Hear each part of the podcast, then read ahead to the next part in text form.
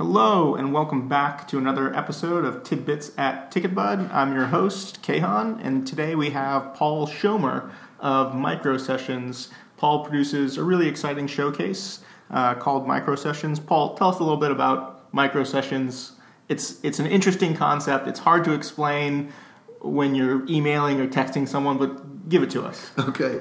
Um, basically, it's a it's a live music showcase, just like any other music showcase would be.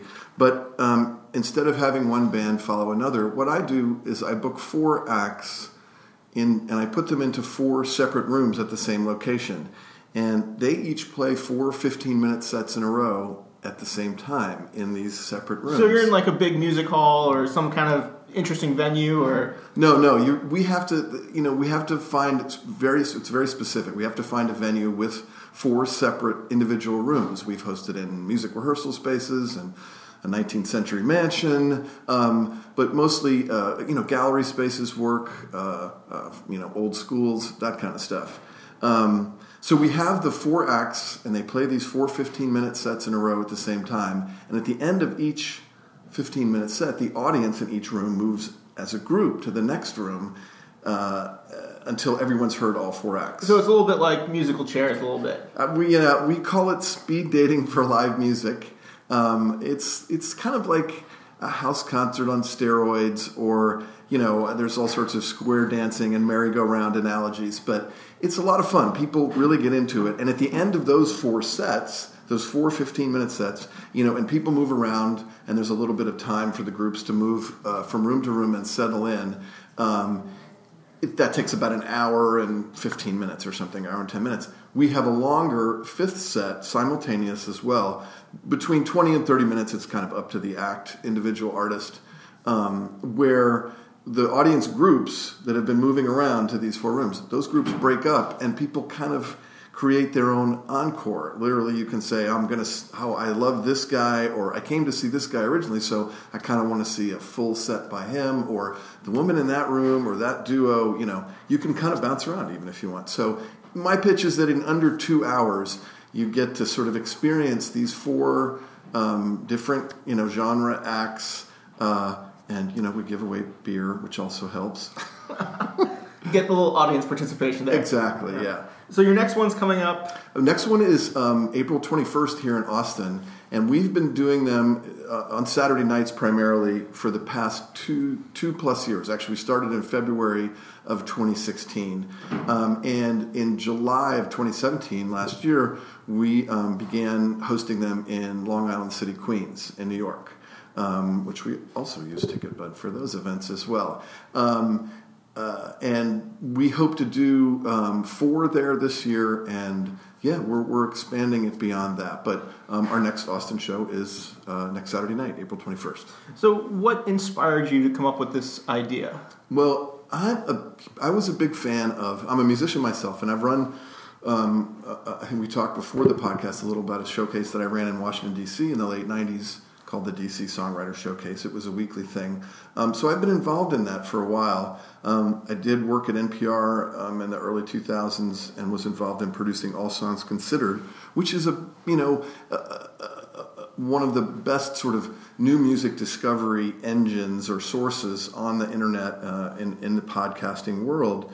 Um, so I've always been about music discovery. And one thing I've always liked are house concerts because – it's an intimate setting and brings you back to high school a little bit. It kind of does, right? And and you know, just playing for a group of friends, that kind of thing. And I did. I went to a a house concert. What inspired the initial idea for micro sessions, and a friend of mine was playing, and all of a sudden there was some extra people on the bill, and I got there nice and early, and I didn't, you know, he didn't play until very late, and um, I just left the house thinking, you know it could have been done more efficiently. It seems to be a weird thing to say. I thought, well, this was a really nice big home, and you know, what if Tom had played, you know, on the deck, and then that other guy had played in the rec room downstairs, and and sort of by the time I got home, I kind of had figured it out. So really, it was birthed out of this organic.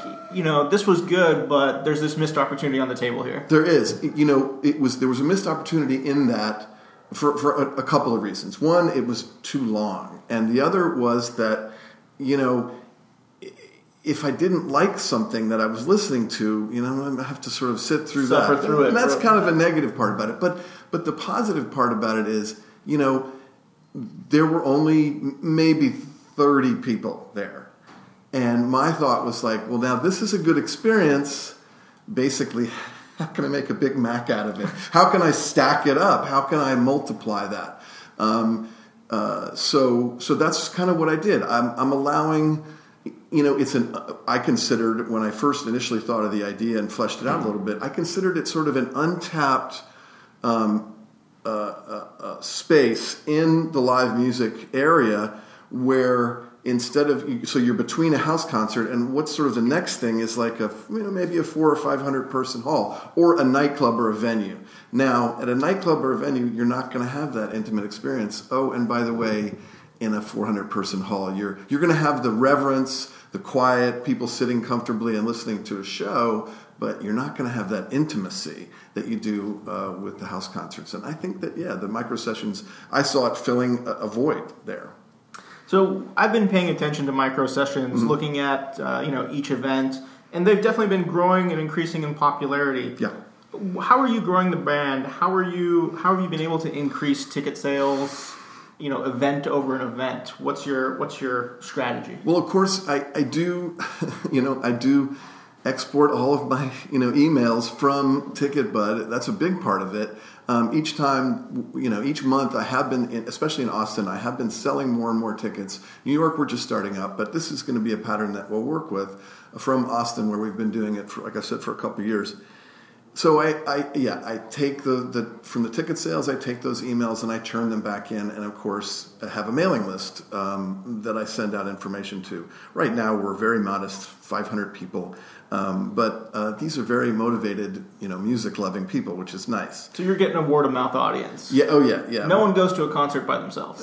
that's true. That's true. Um, although, you know, it's interesting. I have had a lot of people come to me and say that several things about micro sessions. One is that it's the perfect first date, which I really like, and uh, the other is that it's very easy to go to by yourself as a, as a solo um, because you end up in a group and there's a lot of you know orange team blue team kind of stuff going on um, we give everybody these little round stickers to identify which group uh, audience group they're in at the first um, uh, so I hope you're going to edit this because I forgot where I was going with that. no, keep going, keep going. Okay. Oh, you were saying how do I how do I promote? So yes, we take the emails from TicketBud. That's a big thing. That's a big part of it, and we have a mailing list. But um, I also do. uh, You know, I, I do social media is is is very crucial, very key to it. Um, uh, for a while, I was advertising on Facebook. I kind of have reached the point now where I don't really need to, but um, I will do that. I'll spend for each monthly event, you know, anywhere from twenty to thirty dollars on Facebook. It's the best bang for your buck. Um, uh, a lot of people like to say, you know, especially these days with with uh, that young fellow on Capitol Hill um, testifying uh, about privacy and all that kind of stuff. But F- Facebook is a is a business; they need to make money. I feel that I'm a business and I want to make money. And if you musicians and artists are really, you know, they want to survive, they need to sort of look at it that way too. So um, I do. I do encourage the musicians to spend on Facebook if they can afford it, but I do as well. Uh, so, so, so that's an important part. But uh, organic stuff with Facebook and, and particularly Instagram, I am an Instagram convert. Um, uh, I, I I publish on Instagram pretty much at least once a day, if not twice a day. I don't try to overload it. But um, you know, I, ha- I hashtag everybody as I say, like kids on a playground. I'm like you, you, you, you, and um, and tag people in the images as well. Um, I had found something on the internet to just to back up a little bit in terms of promoting the shows. It's since I am a live music based event, I'm a talent based event. You know, I deal with talent, and and what I had found was that I would book somebody, and they'd be like, "Okay, see you in six weeks." and they wouldn't really do much to promote the event. So I developed um, what I call a micro sessions artist promotion checklist. That I engage them and I send them this checklist with you know eye rolling stuff like put the gig on your website and link back to the ticket sales with this particular link, a customized link so I can tell where everything comes from and you can get credit for it. these kind of things. So engaging, and I found that engaging them is key. Now, when I was researching to put this checklist together last fall, I realized that I too needed to engage this way and use these platforms. And I found a very interesting article, Business Insider, I think, um, that said um, for, and I knew nothing about hashtags. Mm-hmm.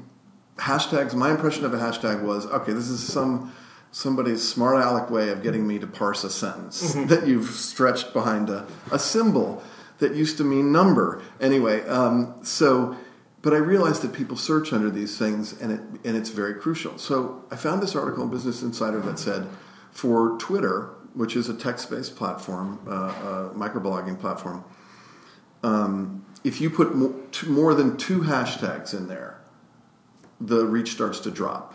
Really interesting.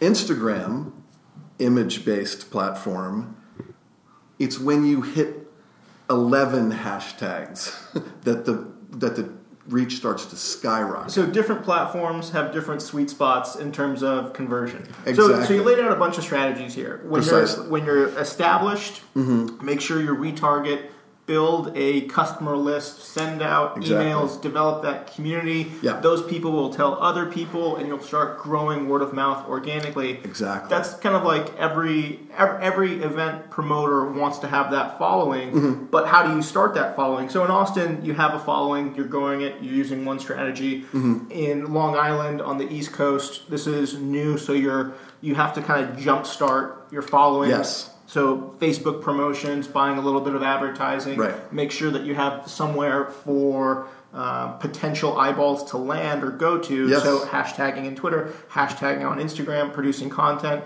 and finding the the talent that you use and getting them involved. Oh yeah, making sure that not, not necessarily skin in the game, but they're promoting as well, and you're creating this network effect. Yeah, I mean that skin, it, it is skin in the game, and it, it is important for them to bring fans. And you know, I I impress upon these artists that you know there are four of you.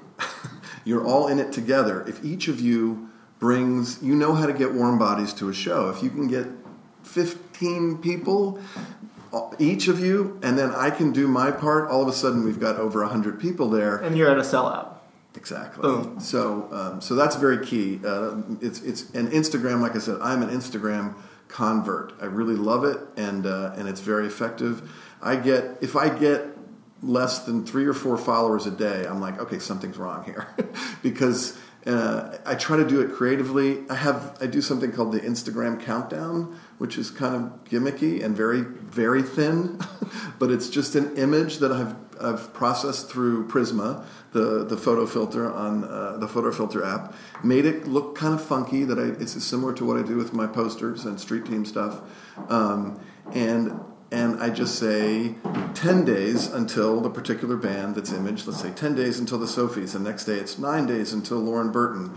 And, and I just put very little uh, uh, text on it because another best practice for Instagram and Facebook less than 20% text in an image will get more traffic, more reach.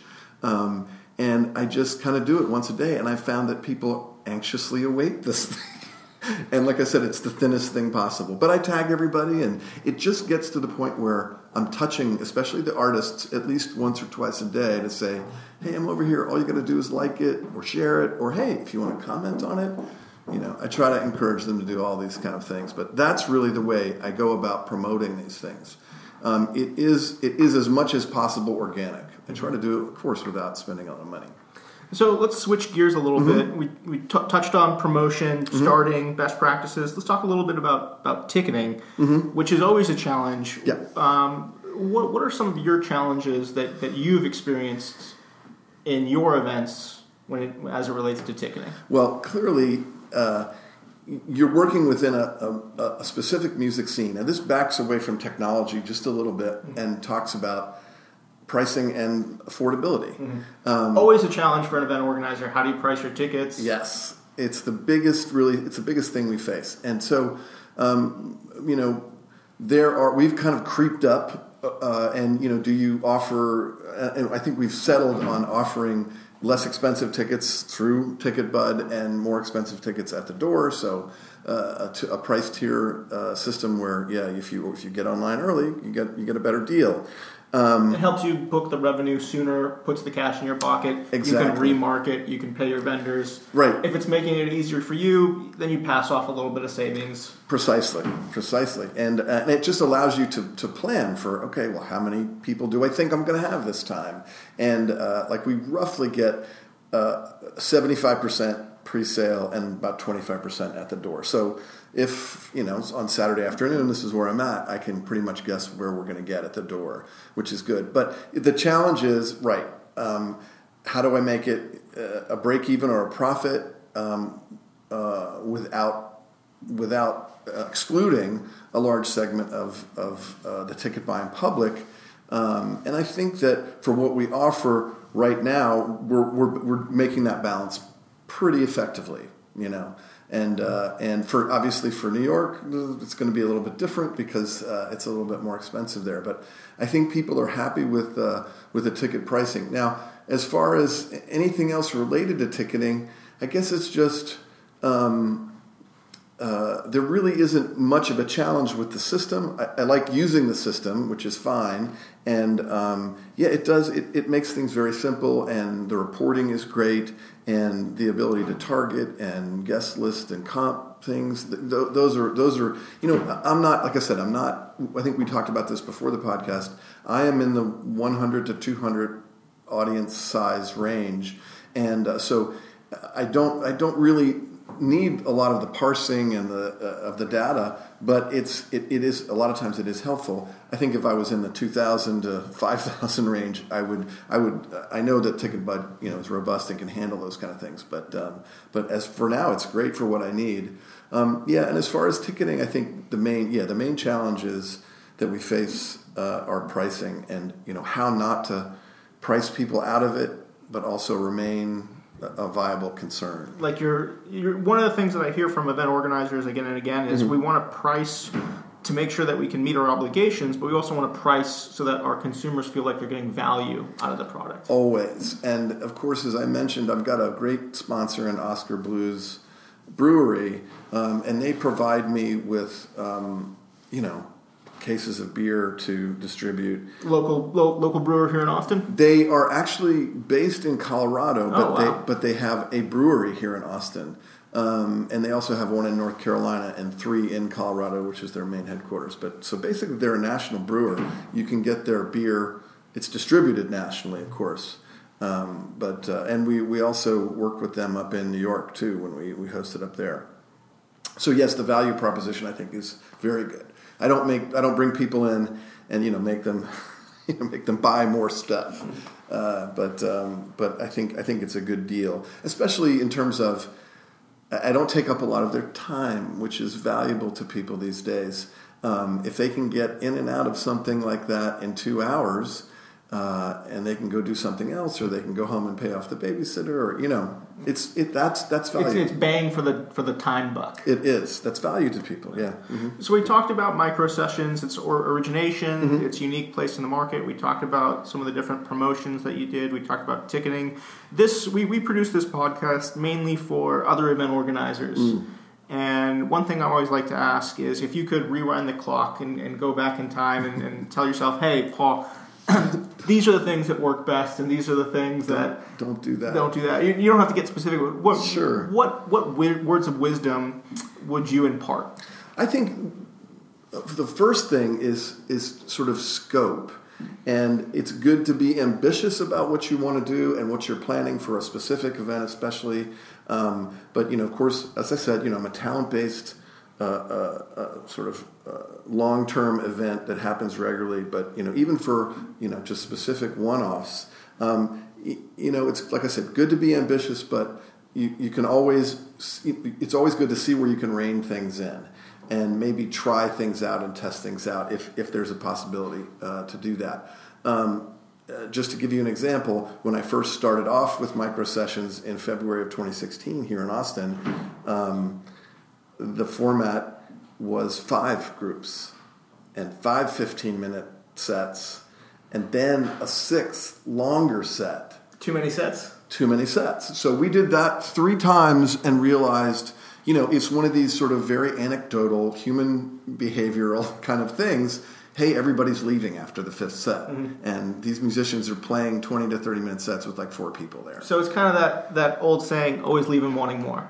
It's very much that saying. And so we cut back we cut back to just the four sets in the fifth set and boom, that got us within a 2-hour mark. So that became a marketing point. So find your sweet spot. Pay Ex- attention to your customers, what they're doing, and find your sweet Find spot. Find your sweet spot. Yes. And and like I said, good to be ambitious. We wanted I wanted to jam as many musicians and people in there as possible, but realize, okay, that's not working. Let's pull back on that. And yeah, we did we found a really great sweet spot and I think it works it works very well uh, having the 4X. Paul, thank you so much for coming in. Sure. Micro Sessions, check them out. Their next show, April 21st, here in Austin, Texas. And check them out on the East Coast as well. They're going to be doing multiple events as time goes on. Uh, really cool. If you have two hours, you like music, you like discovery, check them out. Paul, thanks so much. Thank you, Kehan.